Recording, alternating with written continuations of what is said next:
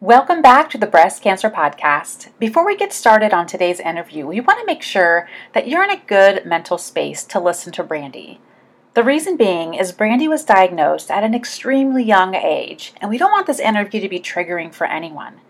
Through Brandy's interview, we want to shine a light around the importance of body awareness and examining yourself on a regular basis. So if you're ready, go ahead and keep listening. If not, come back at a later time. Either way, we think you will find Brandy's story inspiring. Let's get started.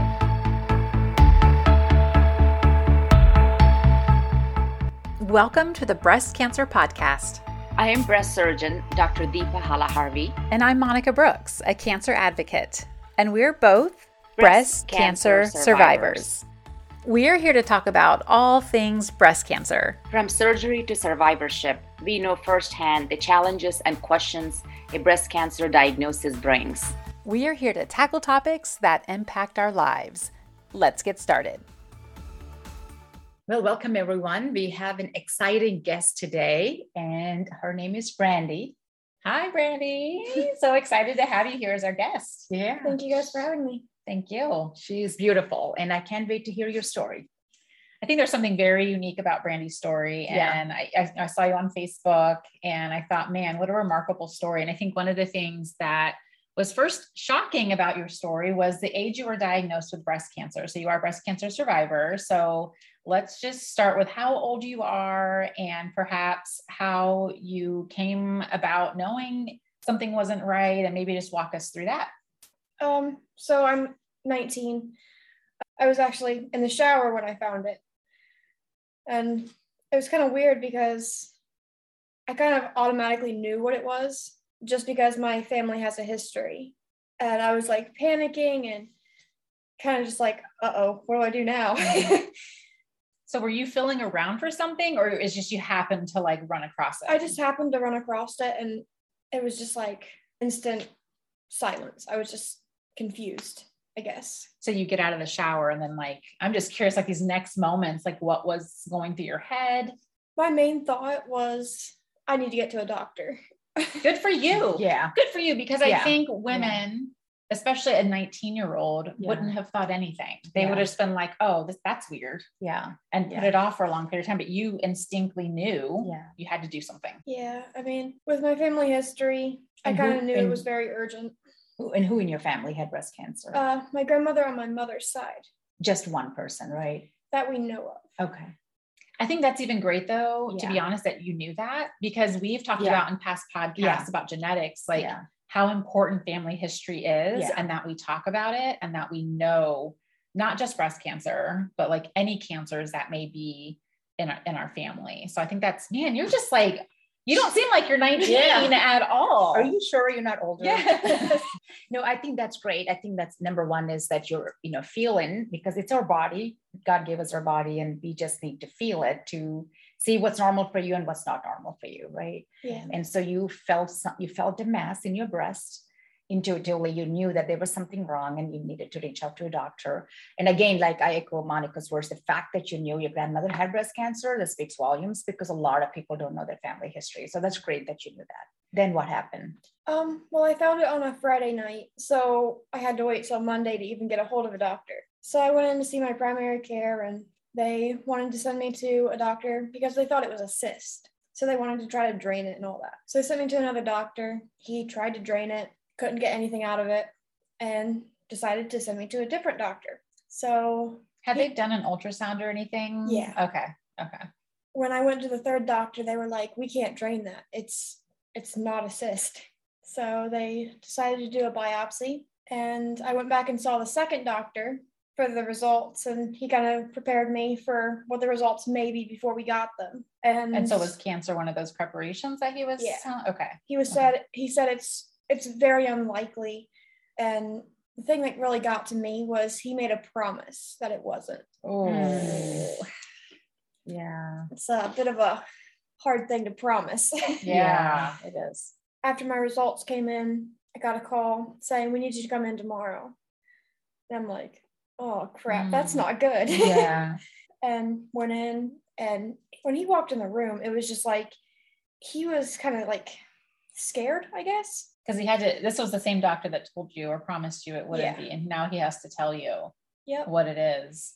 And he, he hesitated at first. And then he said it and he was just like, I'm sorry. And I'm just, I felt like I was just going to fall off the exam table. Mm. Yeah. like I, I knew it was, but I still wasn't expecting to get a positive on Mhm. it. There's always that little ounce of hope whenever you have a biopsy. Like, yes, it could be, but it could not be, you know, based on statistics or whatever it is. But it it is disheartening when it, it Yeah. comes back like that because this is uh, life changing. And for the people listening on the podcast, we do plan to post this on YouTube. Um, but the ones listening on the podcast, uh, you can't see Brandy, but she has her hat on today. So talk about what else happened, what kind of treatments you've been through. Um, so after I got my diagnosis, I was sent to a bunch of different doctors, um, trying to figure out what the best game plan was. I had a double mastectomy because I also have the BRCA2 mutation. Um, Were you aware of that before the, the mutation, like before the diagnosis that you had the BRCA? no, No. Okay. after I had the double mastectomy, I went to an oncology office and they said that I would need chemo. They said I only needed four treatments, which was not terrible, but It's still chemo, you know, it's still really, really tough Yeah, to get it's through. still really hard. yeah. And I mean, the, the main thing I was upset about was losing my hair Yeah. Because that's how I cope with a lot of things. I dye it, I put it in different styles, I cut it. Brandy, as you're going through this, did you ever think, why me? There was a few times, but I mean, I don't think we would go through challenges if we couldn't overcome them. And the way I see this is just another obstacle that's going to make me stronger in the end. When you say just another obstacles, it sounds like you've already been through some really, really challenging things. Yeah. Do you want to talk about that or share that? Um, sure. Okay. I mean, it's kind of a long story. I've been in and out of foster care since I was four. My biological parents weren't the best. Hmm. So, do you do you remember your biological parents? Are they a part of your life? um, I still talk to my birth mother once in a while, Okay. not very often. Okay. So all Um, the way, so you've been in and out of foster homes since you were four, but you're 19 now. So tell tell us about your situation now, now that you're So- considered an adult, but to us you're still a baby girl. So I've actually aged out of the foster care system, Hmm. but there's a program for people, well, kids who have aged out. They basically just help us with paying rent and all that, help us find jobs, and they check in on us just to make sure we're doing okay. What was that like going through? I mean, we know our our podcast is about breast cancer, but we're also human beings that go through a lot. And I, I, I truly believe like anyone who gets a breast cancer diagnosis has already been through trauma. Like, you know, like we've already yeah. been through really difficult things Yeah. because I feel like this almost sets you up to do another hard thing, like you Yeah. mentioned. Yeah. What was that like for you growing up in and out of foster care? And what did you learn from this? Foster care is not easy at all, being taken away from your family. And I mean, most foster kids use trash bags for all their belongings because we get moved so much. Wow. So we don't normally unpack all of our stuff. It's more challenging when you're getting older in the system because sometimes you're at a place for a few days, other times no more than a month. How did you cope? Yeah. How did you cope with all that? Maybe it was through your hair, like you mentioned. Lots of um, different hairstyles, Mhm, doing my nails, mhm. makeup. How do you think that part of your life perhaps prepared you for something like this? I think it prepared me by basically making me stronger and not always thinking that it's always going to be this bad. There's been several times when I wanted to give up. As you're going through the different foster cares. Yeah. And there would be times when you would find a good family and they really want to keep you, but something comes up, you get pulled away. And that just shows that there are good people out there. I think through so many situations that we experience, there's there's always good, you know, like you said, the good people out there, the people who want to help, and the people who want to help you through this. And by using your voice, you are now helping Yes. other people. Yeah. Which is one of the most powerful things that you can do. So your courage and bravery, I see it. Yeah. What message do you have for other women now that you've had you're 19 diagnosed with breast cancer? What message do you have for people? I think the biggest thing is it doesn't really matter how old you are. Cancer can get you at any time. You could be 19 like me or could be in your 40s. It's it's it doesn't decide who it wants to infect based on age. Right. Self-examinations are very very important. When I was 19, cancer was not on my radar. Even when I was 30s, I wasn't doing self breast exams because it wasn't a part. I mean, I just never talked about it, never really learned. What message do you have for women like your age and their 20s and 30s who may not be screening themselves? It is very important that no matter what you try to screen yourself because um, if you don't, you could actually have it and it progress. Mhm. Imagine if you had put that off. Yeah. Yeah. Imagine if you had put it off a month, a year, because we have this invincibility complex, like it can't happen to us. Yeah. Especially And- when you're young at 19. Yes, exactly. Yeah. You're not thinking at breast cancer. Yeah. You're supposed to live forever and not any bad thing happen to you. But also being in different foster homes, you have already adapted to change perhaps. And also you're building this muscle of resilience that you just become so resilient. And breast cancer was just another thing that, you know, got thrown in your way. And I'm so sorry that you have to go through this at such a young age. But I totally agree with Monica. What you're doing today to, to want to come here to do this for other young girls, this is going to be very powerful. There's going to be some 18, 19 year old out there listening to this podcast and she's going to go examine herself. It doesn't just have to be breasts, it's just make sure, you know, they're taking care of themselves. And, and I think that's important. Anytime any adversity happens to us, that's just part of life. Adversity is 100% part of our life. As long as we are alive, we're going to go through something uh, that's going to be painful. And I think in the end, we have the power to decide how we're going to deal with this. Are we going to become a victim or be- become a victor? Or, you know, how are we going to handle this? Either you can get bitter or better, right? Any situation. And you have really have shown how you become a victor, how you become um, go through any sort of challenge and just come out more successful, more stronger, more powerful. And that's the power that you have within yourself. For people who can't see Brandy, is just so beautiful, Mhm. very beautiful on the outside and also very beautiful on the inside. I think that's an interesting thing about losing our hair though, Yeah. because we are Oh, so yeah. vulnerable without Yeah. our hair and Yeah. what we really look like. Yeah. And and to just be okay with the simplicity of ourselves. Yeah. And the hair is one thing, but now it's Yeah. like you're you're kind of exposed. Like this is me, this is Yeah. Brandy showing up to the world yeah, to show what I can do and what you can do as well. So you've had, you said a double mastectomy, you've been through chemo, four rounds of chemo. Yep. What what else is planned for you or like as far as treatment do you expect to Um, go through? I think at this point we're just going to monitor everything else and just keep a pretty close eye on my ovaries and things like that to make Mhm. sure that I'm not developing something else. Okay. Were you familiar with the BRCA mutation before your diagnosis? I was not actually. Okay. like I went into this whole thing kind of blind and all the doctors that have helped me, they've explained everything to where I could understand. They've helped me a lot. They've made me feel more comfortable with a doctor than I've ever felt before. Which is great because you should in such a thing like Yeah. this that you're going through. Tell me where you see yourself in five years. Tell me about Brandy and she's 24. What does that look like? Well, I'm hoping to be able to get a nursing degree. Um, You will. yes, you will. I'm planning on becoming a pediatric surgeon one day. wow. That'll be fun. I I see that you are wise beyond your years, Yes, Brandy. yes, very You much so. are. Yeah, a lot of things have put me in that position, I guess. Mhm.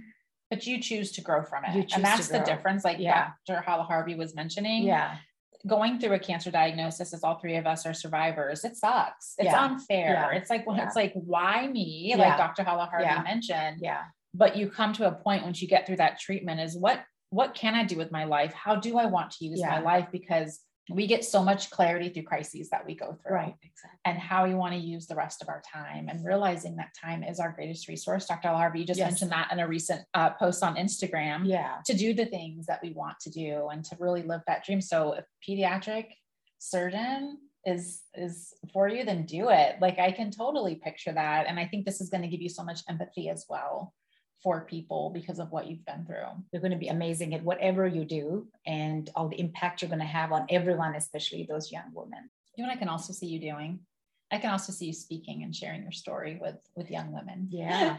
i can it's so powerful It is so powerful. because this is real life yeah. I've actually been thinking about doing that. I feel like not only would it help me heal more, it would also help them know that they're not alone in their struggle and that there are other people who understand and can help. I Mhm. guess that's the Yeah. best way to phrase it. Yeah. and I think that even today, this is speaking. This is it. You Yeah. know, this is exactly what it could look like Yeah. for you, or even speaking, you know, I envision like high school students, Yeah. you know, the, the importance of body awareness, which Dr. Halaharvi talks about as well a lot, because it's not just your breasts, it's just checking in with your whole self. Yeah. How are you doing? Do you feel anything new? Has anything changed? And just carrying that with you. And it comes from a place of empowerment versus a place of fear. We don't want to be like, oh, do I have Yeah. cancer? No, it's like just know your body, feel Yeah. around, make sure Yeah. you're aware of all the lumps and bumps, and rash or whatever it is that may be going on. And I think you're a great testimony to that is like, oh, this is this this isn't right. This isn't this shouldn't be there. And let me do something about it. I'm not gonna wait, but I'm gonna take care of myself. Like I I don't know. I didn't do that. Like I felt a bump and I put it off for months Yeah. months.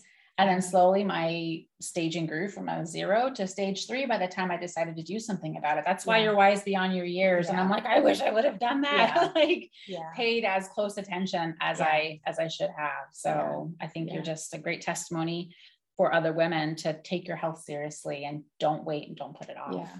Yeah. You're such a great advocate uh, for young women. And both Monica and I can attest to this sort of diagnosis changes you as a person. And it just, and every year you're going to see you're going to do something different as a result of your diagnosis. And you're just going to keep growing and changing and, you know, helping others. Such a great example to all of us. Thank Yeah. you for saying that. Yeah. The past month or so, it's been kind of hard with my mental state. Tell me more. Yeah. So when they actually told me that I would have to have the double mastectomy, I was hesitant just because it's changing the way my body looks. I've always had image problems, and the past month has been really hard because I've actually realized that, yeah, my body's changed. It's never really going to look the same, but that doesn't change who I am on the inside. Yeah. How do you define beauty? I feel like it's the attitude you have. Like some people are very kind, very helpful, and others are just very bitter Mhm. and they snap at everyone. Yeah. Sounds like you've had experience with that. A little bit. yeah. Yeah. I think through those situations too, you learn Yeah. how not to treat someone Right. because you know how it made you feel, and then you take feel. that and turn it into I, I never want someone to feel like I snapped at them, and Yeah. even just you, you, the way you speak, very calm and Yeah. patiently, is you know is such a great skill of yours as well that can really Yeah. help other people. Yeah. This is not related to breast cancer, but I think being in foster homes is a really big part of your story. Uh, what encouraging words would you give other foster children? Don't give up. It, it's hard at the time, but things will get better. I know people say that a lot, but it really does. It's a cliche, but it's also true that it does get Yeah. better. And I always look for something positive and hang on to that hope. So Tell us about, you know, you said you aged out of the system, but tell us about your foster parents you have now. Um, so it's been about six years. They actually took me in when I was 13 and they wanted to adopt me, but there were some issues with the system that got in the way. They said that they wanted to reunite me with my birth mother, and that was never their plan. But even after all these years, I reached out and they took me in again, and they've been there through this whole whole ordeal and they've helped me a lot. What's that been like to have them back? Honestly, it's been a blessing. A lot of people in my life today, I don't think I would have made it to this point without them. Mm. What do you want to tell your foster parents? Um, I just want them to know that I really love them and that they mean a lot to me. It's clear you're someone special Yes. to them. It took a lot of courage to come and share your story. It's gonna help other people. I mean, I, I wish I had people like this doing a podcast and I wish I knew about a podcast like this before my diagnosis because I feel like that would have helped a lot. Mhm. That's the great thing about like what we do is, and you being here to tell your story is your story is going to be here five years from now Right. when someone's diagnosed at a young age, and they're going to be like, oh, look, she did this. Yeah. You know, and look how she used her voice, and look what she went through, and it's just going to be this message that is, it's like a part of your legacy now. Yeah. You being here and sharing your story is Yeah. is going to help so many people. Yeah. And that's you don't have to do it. You've done it. You're You've- here. You're you've done done. done Yeah. So I think that's a really powerful thing as well. So thank you so much for being on our podcast. Yeah. And what a pleasure and honor to meet you. And you, I wish I would I wish I had your brain and your thoughts I at my at that age when. I was 19, but I I. I, didn't. Yeah. You know. So thank you so Yeah. much. You're thank gonna- you for thank you for being here. Yeah. Thank you so Thank you much. guys for having me. Of course, our pleasure for Yeah. sure. Yeah.